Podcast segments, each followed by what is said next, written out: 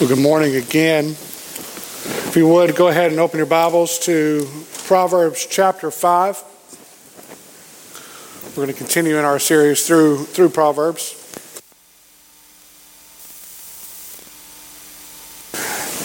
As you are turning to Proverbs chapter 5, I want to state from the very beginning that today's text is a difficult text. It is uh, a difficult text for, for me to preach. It, will be a difficult text for, for many of you to, to hear. Um, but I can't think of a more relevant text, I can't think of a more relevant topic than the one that we have before us today on the topic of sexual sin. And let's be clear this one sermon will not uh, exhaust this topic. No one sermon could ever exhaust this topic, nor is that the aim of, of this sermon. Neither will I be focused in this sermon on the world out there as it pertains to sexual sin within our culture. The reason for that being because we need not look any further than these walls to see, to feel, and to know the devastating effects of, of sexual sin uh, upon our, our culture within uh, in these walls. So, my aim today is, is for this sermon to not open up old wounds, though it may. It is not that this sermon would be condemning. We do not want to point fingers or to label anyone with a scarlet letter upon their chest. But rather, the, the reason for Proverbs, the reason for this sermon is to, to warn, to guide, and to direct every one of us toward the path that leads to life, towards the path that leads to righteousness, and to help us stay on that path. To stay on that path. And after today's sermon, if you need to talk, if you need help, you, you want to talk with someone, I'm happy to talk with you. I'm happy to, happy to direct you to individuals that will talk with you. Uh, and, and, if you're a, a, lady here today and you're saying, I just want a wise woman to talk to, we'll point you in that direction as, as well. Ultimately, with all that being said, we want to help, not condemn. So, with that said, turn with me to Proverbs chapter 5, where we pick up in verse 1. My son, be attentive to my wisdom. Incline your ear to my understanding, that you may keep discretion and your lips may guard knowledge. For the lips of a forbidden woman drip honey, and her speech is smoother than oil. But in the end, she is bitter as wormwood, sharp as a two edged sword. Her feet go down to death, her steps follow the path to Sheol. She does not ponder the path of life. Her ways wander, and she does not know it. And now, O sons, listen to me, and do not depart from the words of my mouth. Keep your way far from her, and do not go near the door of her house, lest you give your honor to others, and your years to, to the merciless lest transgre- strangers take their fill of your strength and your labors go to the house of a foreigner. And at the end of your life, you groan when, your when your flesh and body are consumed, and you say, How I hated discipline, and my heart despised reproof. I did not listen to the voice of my teachers or incline my, my ear to my instruct, instructors. I am the, the brink of utter ruin in the assembled congregation. Drink water from your own cistern, flowing water from your own well. Should your springs be scattered abroad, streams of water in the streets? Let them be for yourself alone and not for, for strangers with you. Let your fountain be blessed and rejoice in the wife of your youth. A lovely deer, a graceful doe. Let her breast fill you at all times with delight. Be intoxicated always in her love. Why should you be intoxicated, my son, with a forbidden woman and embrace the, the bosom of an adulteress? For a man's ways are before the eyes of the Lord, and he ponders all his paths. The iniquities of the wicked ensnare him, and he is held fast in the cords of his sin. He dies for lack of discipline, and because of his great folly, he is led astray. Now we're going to stop there. And once again, we see, as we have throughout all of the book of Proverbs, the father here is pleading with his son to be attentive to wisdom. And just like we saw last week, he wants his son to be attentive to wisdom so that his son will live. Not just so that he's going to have a happy marriage, not just so things will go well in his life, but he wants his son to live. So, what we have within today's text, and really today's text, although we only read chapter 5, we're going to be covering all 5, 6, and 7. What we have within these texts are our two women. You have woman wisdom, and you have woman folly. Now, woman folly will be identified in chapter 9.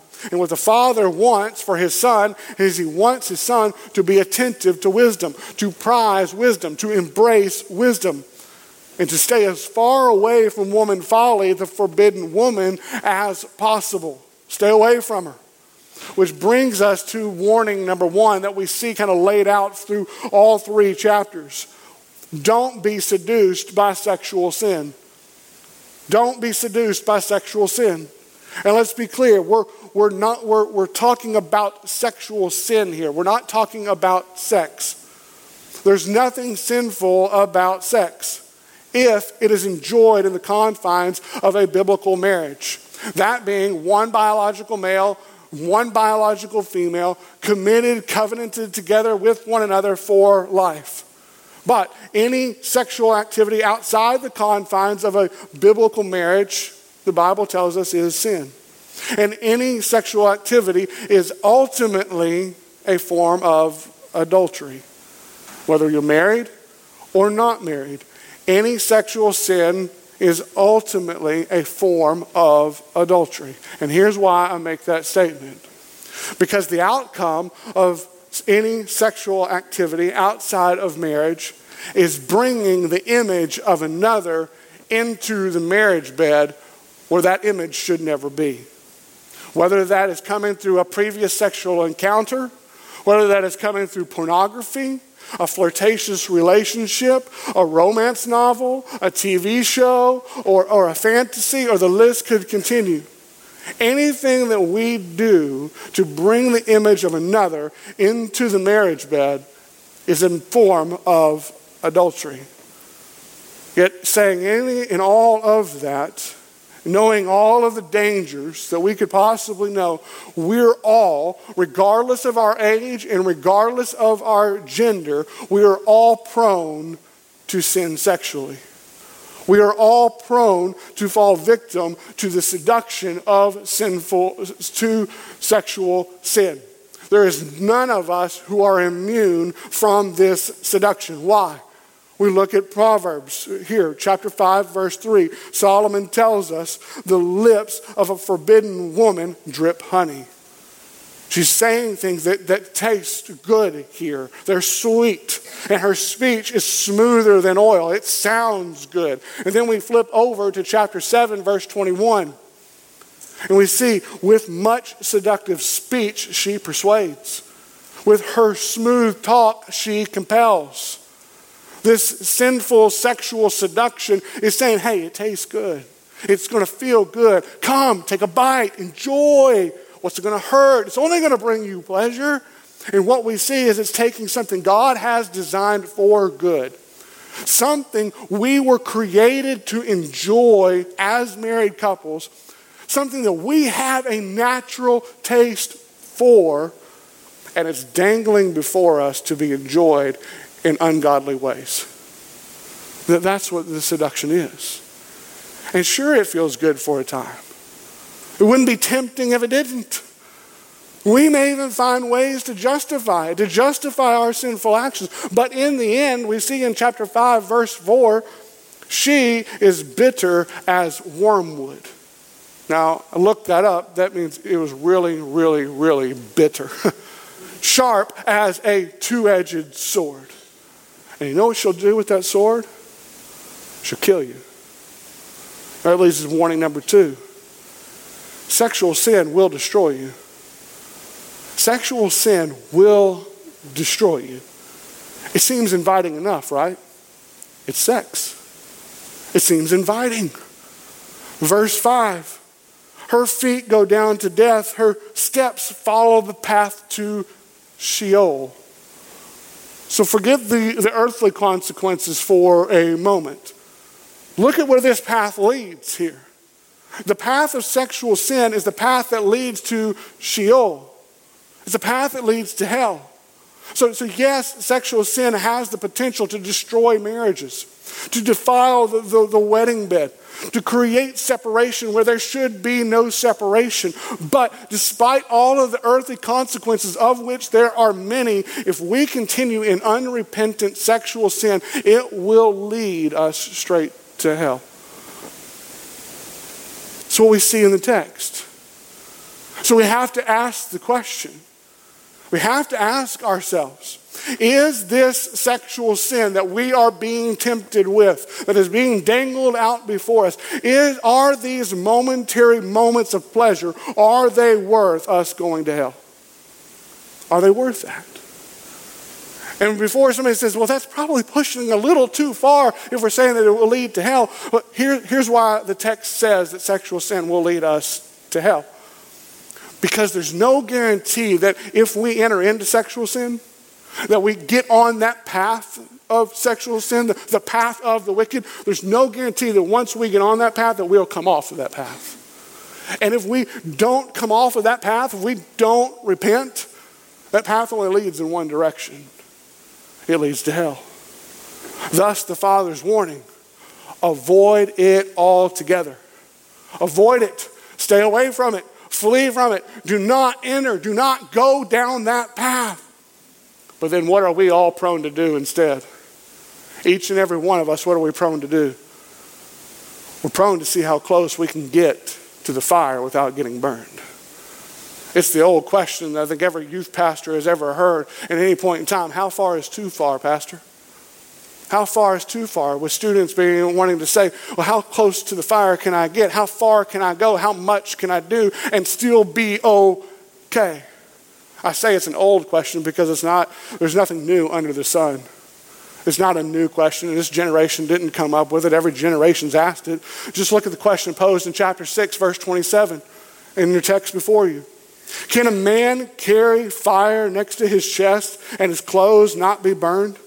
Or can one walk on hot coals and his feet not be scorched? What's the answer there, church? No. But then we will sit back and we'll say, well, um, maybe if I do this, or maybe if this, or maybe we do all of these maybes. The answer is no. But that's the game that we're prone to play. Even while Scripture tells us in chapter 6, verse 32, he who commits adultery lacks sense. The, the southern translation for that is he who commits adultery is stupid. All right? That, that it's stupid. He who this is why. Because he who does it destroys himself. Destroys himself. Not even mentioning all the other consequences that it's going to have. He destroys himself. That, that's what we see in the text. And then we flip over to chapter 7, verse 22. All at once, he follows her. He's being seduced and he begins to follow. It seems tempting, it seems inviting. He, he follows her. How does he follow her? Here in verse 22 of chapter 7 as an ox that goes to slaughter. Following, seduced, blindly, just walking along, and then what happens? Slaughtered, killed. Never saw it coming. So, with all these warnings that are before us, the, the father here in Proverbs warning, pleading with his son to listen to wisdom. The question that we have before us right now is how do we avoid the seduction of sexual sin? How do we who are here, gathered here today, how do we avoid the seduction of sexual sin? Number one, treasure God's word. Treasure God's word. It's what we've seen throughout Proverbs already the, the call to be attentive to wisdom, to incline our ears to understanding, the, to heed the warnings found in the Word of God, like, like we see in chapter 5, verse 7. O sons, listen to me, and do not depart from the words of my mouth. Don't depart. Verse 8 Keep your ways far from her, and do not go near the door of her house. What's the father telling his son? Don't go near the door of her house. What do we do? Can I hang out on the porch for a while? Can, can I hang out? Can I play on the porch? Can I, can I get as close to the door as I possibly can? No! Don't go near the door. Stay away from the door. Don't go near the porch. Stay on the other side of the street. Get out of the neighborhood. Don't go near the door. Chapter 6, verse 20. Keep your father's commandments and forsake not your mother's teaching. Bind them on your hearts always, tie them to your neck. He's taking us back to Deuteronomy chapter 6. Parents be instructed to train up, teach them children, their children, everything that the Lord has commanded. Bind them, know them. Why? Verse 22. Here in chapter 6, when you walk, they will lead you. What will lead you? The Word of God. It will lead you. When you lie down, they will watch over you. What will watch over you? The Word of God. And when you wake, what will it do? They will, they will talk with you. What will talk with you? The Word of God. How?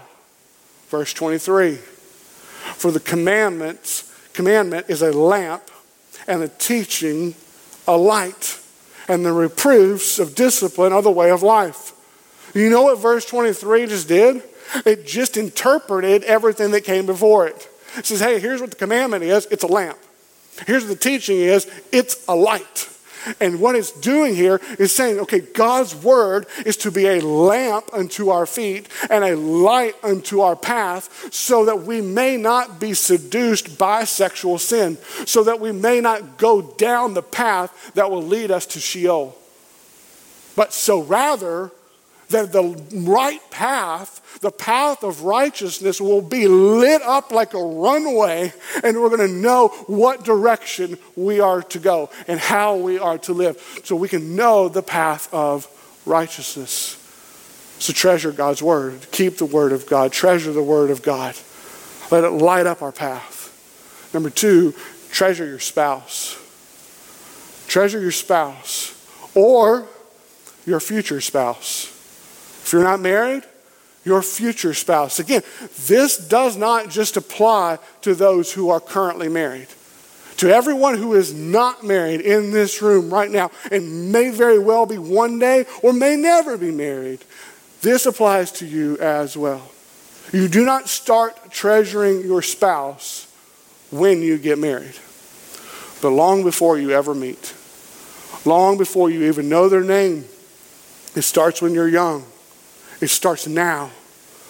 Regardless of what the culture says, sex in every capacity is reserved only for the confines of marriage, only for relationships where the husband and wife have committed to one another before God and fellow witnesses to love one another in better, for worse, in sickness and health, to death do us part. And in those relationships, in, in this biblically ordained union, sex is a beautiful thing. If you're married, Scripture's saying rejoice in your spouse. Rejoice in your spouse. As chapter 5, 15 says, drink water from your own cistern, flowing water from your own well. Not someone else's well, your own well. But drink from your well. Drink a lot from your well. Verse 16 Should your springs be scattered abroad, streams of water in the streets? Let them be for yourself alone and not for strangers with you. Let your fountain be blessed and rejoice in the wife of your youth a lovely deer, a graceful doe. Let her breast fill you at all times with delight. Be intoxicated always in her love. Now, this is one passage. I'm going to let, we're going to read it. We're not going to necessarily exegete and break down every component of that passage. What I will say is if you're married, yeah, do that, all right? Rejoice in, in her, rejoice in him. Be delighted in one another. But what's the last part of that verse, that section? be intoxicated always in her love. The New American Standard translate intoxicated as be exhilarated always in her love. I love that translation. That exhilaration here, it does not exist, nor the intoxication, it does not exist in just a physical act. That does not known through just a physical act. No, no, no. What that is, what this is talking about, is love that is built on trust, commitment, faithfulness, intentionality, and care for one another. He or she knows that no matter what, no matter how bad things may be, or no matter how worse things may be in the better for worse section, you're not going anywhere. You're not going anywhere. You're there. You're committed. They, your spouse, is the apple of your eye, and they know it. They know it. You're thinking back to chapter 4, verses 8 and 9, where he's saying, prize her, embrace her, and only her, and only him. And they know that. And it creates an intoxicating and exhilarating love that can only be known by husband and wife. But like we, we said earlier, what, what adulterous activity does is it brings things to the marriage bed that were never intended to be there. Never intended to be there. Growing up, I was a huge Garth Brooks fan, and still I can find myself singing along to the songs of Garth Brooks. One of his songs has a lyric in it that says, I have rarely held another when I haven't seen her face. Think about that, church. I have rarely held another when I haven't seen her face. It's speaking of the first woman he was ever with sexually. It's a, it's a horrifying line stating a horrifying reality. It's a reminder that the experiences we have and the images we see will be with us for the rest of our life. Young people in this room today, whatever you do and whatever you see now is coming with you to the marriage bed. And it will create barriers where barriers were never meant to exist. The same applies for those who are already married. Anything causing another woman or another man's image to come into our mind to bring about pleasure that only our spouse is created to bring Anything that does that is to be fled from, avoided at all cost. Be intoxicated with your wife. Be exhilarated in your husband, not another. But the only way that that's possible, the only way that's possible is by treasuring Christ above all else. We look at number three treasure Christ. Think about the, the union of marriage. Marriage, designed by, by God, is the most intimate of human relationships. And God uses it throughout Scripture to illustrate the relationship between Christ and His church, which He refers to as His bride. And as a dude, I'm just going to be honest, that language can be a little weird at times. Like, guys don't typically like being referred to as a bride. But to make it just a little weirder, look at Solomon's language in chapter 7, verse 4, where he calls, his, he calls wisdom his sister. But when we get past our uncomfortableness, even our confusion, and we begin to look at the context of what these passages really mean and the beauty that is contained from within, what he's communicating, what the Bible is communicating, becomes clear. Because the book, in his book, The Song of Solomon, chapter 4, verse 9, he refers to his bride as his sister. Again, weird, but that's the language that he uses. And this is the point. She, his bride, is the one who captivates his heart. She is his treasure. She's his treasure. Just as the bride of Christ, the church, is the treasure of Jesus. And if we're his bride, we are in Christ, then we're treasuring him also. We're remaining faithful to him also, having eyes only for Christ also. That's if we're walking in wisdom. That's if we're walking in wisdom. But what does adultery do? It distorts the intimacy of marriage. It sets up barriers that were not supposed to be there. That's what's being conveyed in these chapters.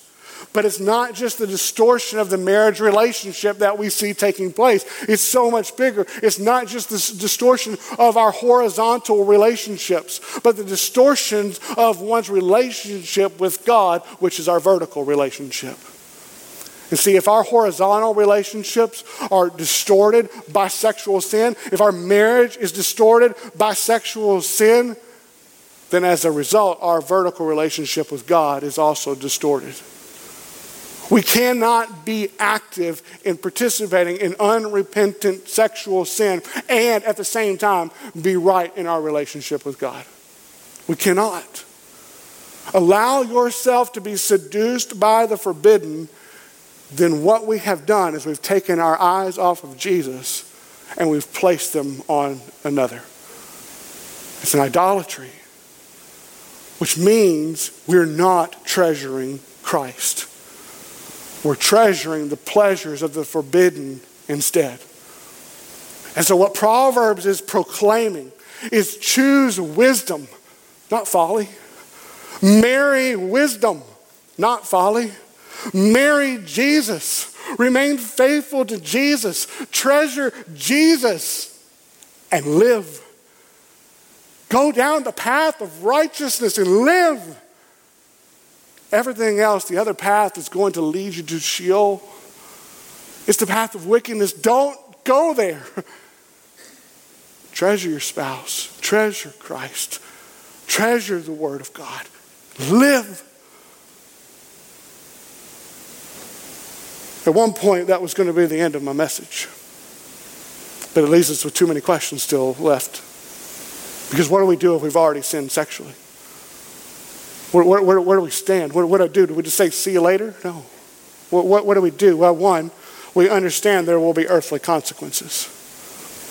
I think we understand this. We know this. Whether the, the sexual sin is, was once upon a time, or maybe it's in the here and now, at the very present. Sexual sin always brings consequences. Whether it's public consequences or private consequences, or, or both. Sexual sin always brings consequences. It could be things from your youth that will carry with you until you are much older and come surface when you don't even be, realize it.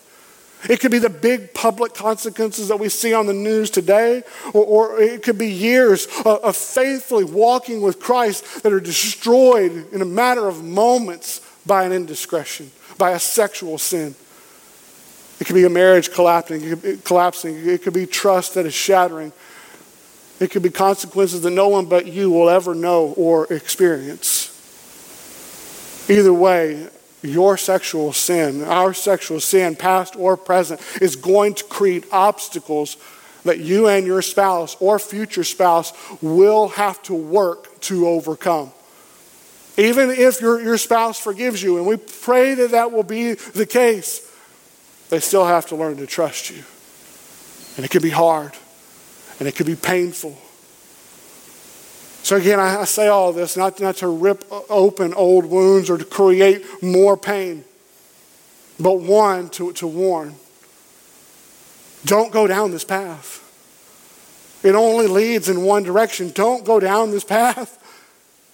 And two, to bring some light to the severity of the depth of the consequences.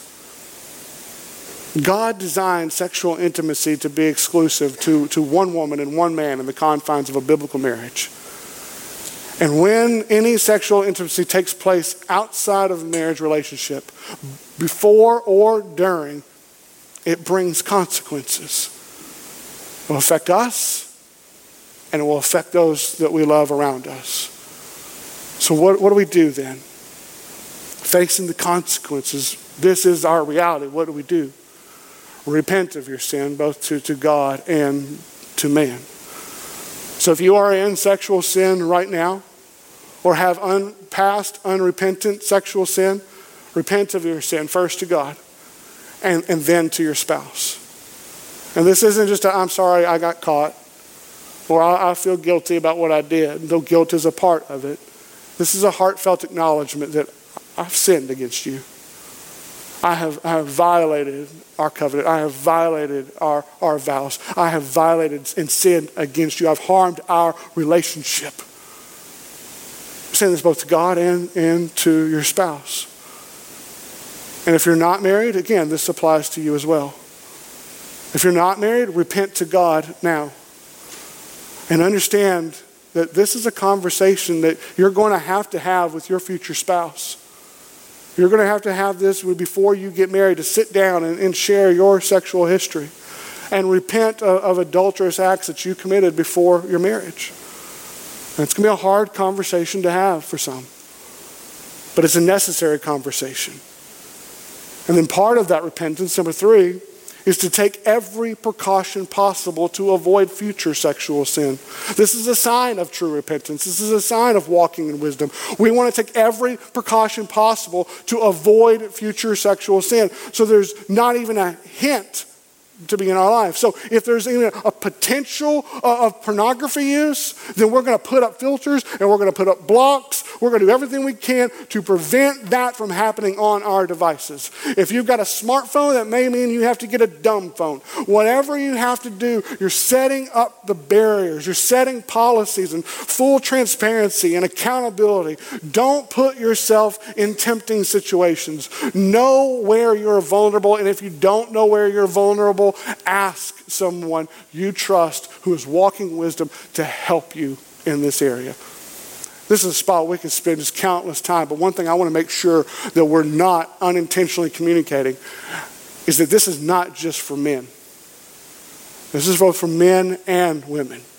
We're not just talking about men here. I, I have seen women in previous churches who were irate when they found out that their husband was cheating on them, whether it was with pornography or other means, and rightfully so. They had every right to be irate and upset in those moments. But at the same time, they were going out and watching movies and reading books like Fifty Shades of Grey or Fifty Shades of Grey or Magic Mike or any of these other type of things. All that's still porn. It's still porn movies and books and TV shows like this. And Netflix isn't helping us any with their mature ratings and all the stuff that's being flooded into our content. Movies and books like this do nothing to increase your marital intimacy, they do everything to distort it. So take every precaution possible to avoid sexual sin. You don't see how close you can get to the fire without getting burned. Stay away from the porch altogether. Get away from the door. And then, lastly, most importantly, going hand in hand with everything we've just seen, a part of this. Number four, preach the gospel to yourself every day. Preach the gospel to yourself every day. See, repentance isn't just turning away from our sin. It's not less than turning away from our sin. There is no repentance of sin if we don't turn from our sin. But repentance isn't just turning from our sin, it's also turning to Christ in faith as our advocate, as our substitute. And if you've never done this, I want to invite you to today. I want to invite you to today. Yeah, yes, we grieve our sexual sin. Yes, we take every possible action to keep ourselves from sinning sexually again. We definitely do not intentionally and unrepentantly remain in sexual sin. As Paul would say, by no means do that. Don't do that. But if we do sin, and if we are in Christ, we have an advocate Jesus Christ the righteous. Jesus Christ the righteous, who exchanged our sin and in this case, our sexual sin, for his righteousness. Meaning, if we believe in, we treasure this Christ, are trusting him as our only hope in life and in death, then we who are filthy have been declared righteous, declared right by holy God. So, no matter, church, no matter how stained your sexual past is, God now sees you just as if you'd never sinned.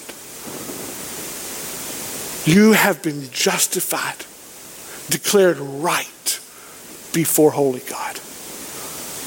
Not by your works, but by the blood of Christ. So stop condemning yourself. For there is no condemnation for those who are in Christ Jesus. You are not that person anymore. You are no longer a slave to sin, but you are a child of God. Let's pray together.